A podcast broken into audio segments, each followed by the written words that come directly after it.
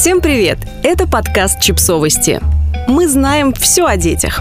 История Эми Уайнхаус, которая не успела стать матерью. Эми Уайнхаус называют голосом поколения, одной из лучших певиц 21 века, иконой стиля, а в любви к ее творчеству признаются многие известные исполнители. И это кажется немного странным, если смотреть на сухие строки биографии в Википедии. Два альбома, не самое большое количество сольных концертов, неоднозначная репутация, различные зависимости и смерть от алкогольного отравления в 27 лет. И тем не менее, Эми Уайнхаус была великой, а еще она – доказательство того, что даже ребенок из хорошей семьи, любимый и развитый не по годам, может сбиться с пути. И несмотря на все старания, так и не вернуться к норме. Девочка, которая поет. 14 сентября 1983 года в Лондоне родилась девочка. Ее назвали Эми. Ее родители Митчелл и Дженнис Уайнхаус были таксистом и фармацевткой, но имели неистребимую страсть к музыке.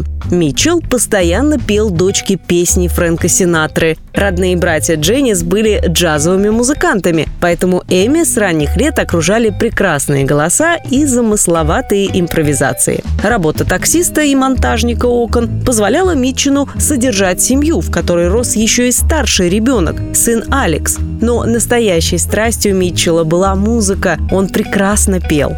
Эми повезло. Она училась вокалу буквально с колыбели. Правда, это ей немного мешало в школе. Когда девочке становилось скучно, она принималась петь. Многие, конечно, так себя развлекают, но не посреди урока математики же. Некоторые источники говорят, что Эми Уайнхаус по причине отвратного поведения сменила четыре школы. Но это неправда. Она довольно благополучно окончила начальную школу в одном районе, а среднюю уже в другом. К непослушанию этот перевод имел мало отношения. С ранних лет она занималась в кружках и развивашках, посещала воскресную еврейскую школу неохотно и нерегулярно, и четыре года по субботам брала уроки вокала и чечетки в театральной школе Сьюзи Эрншоу. А в 1993 году Митчелл и Дженнис развелись. Эми жила в основном с мамой и ее новым мужем, а на выходные уезжала к отцу и его новой партнерше. Расставание родителей показалось девочке настоящим предательством. Ее сердило то, что все ее представления о собственной семье оказались ложными. Спасало от печальных мыслей лишь искусство. В дополнение к занятиям в театральной школе Сьюзи Эрншоу Эми в 12 лет поступила в театральную школу Сильвии Янг. В интервью певица рассказывала, что из этой школы ее исключили в 14 лет за проколотый нос и недостаточное прилежание. Но директриса школы, та самая Сильвия Янг, настаивала, что девочка сменила место учебы в 15 лет, и ее точно никто не выгонял. Митчелл Уайнхаус тоже не припоминал никакого исключения за плохое поведение. Возможно, певица просто хотела ипотировать публику рассказом о своем бурном отрочестве, потому что преподаватель Родители описывали Эми Уайнхаус как одаренную девочку, которой светила карьера писательницы или журналистки. Писать Эми действительно умела и любила, хотя ее тексты не блещут изощренными поэтическими приемами. Они поражают своей откровенностью и напоминают исповеди счастью, я склонна к саморазрушению, поэтому темы для песен у меня будут всегда», — говорила певица в одном из интервью. Но даже если окружающие этого до поры не замечали, самой Эми ее поведение казалось плохим.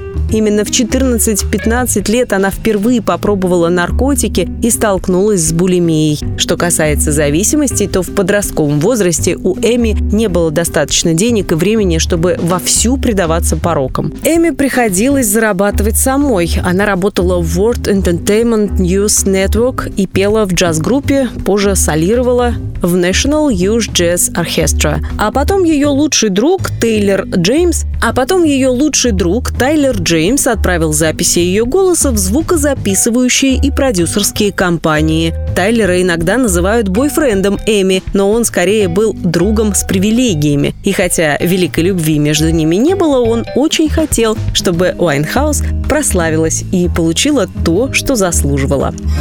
ранняя слава и саморазрушение. Благодаря Тайлеру девушка заключила контракт, а когда ей было всего 19, вышел ее дебютный альбом «Фрэнк».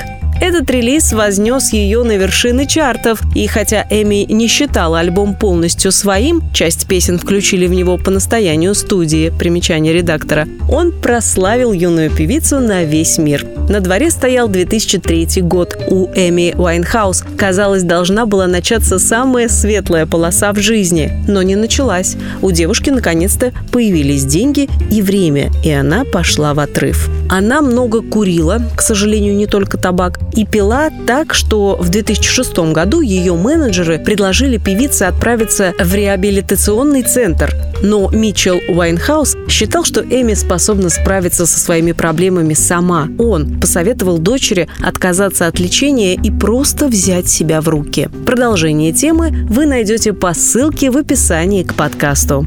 Подписывайтесь на подкаст, ставьте лайки и оставляйте комментарии. Ссылки на источники в описании к подкасту. До встречи!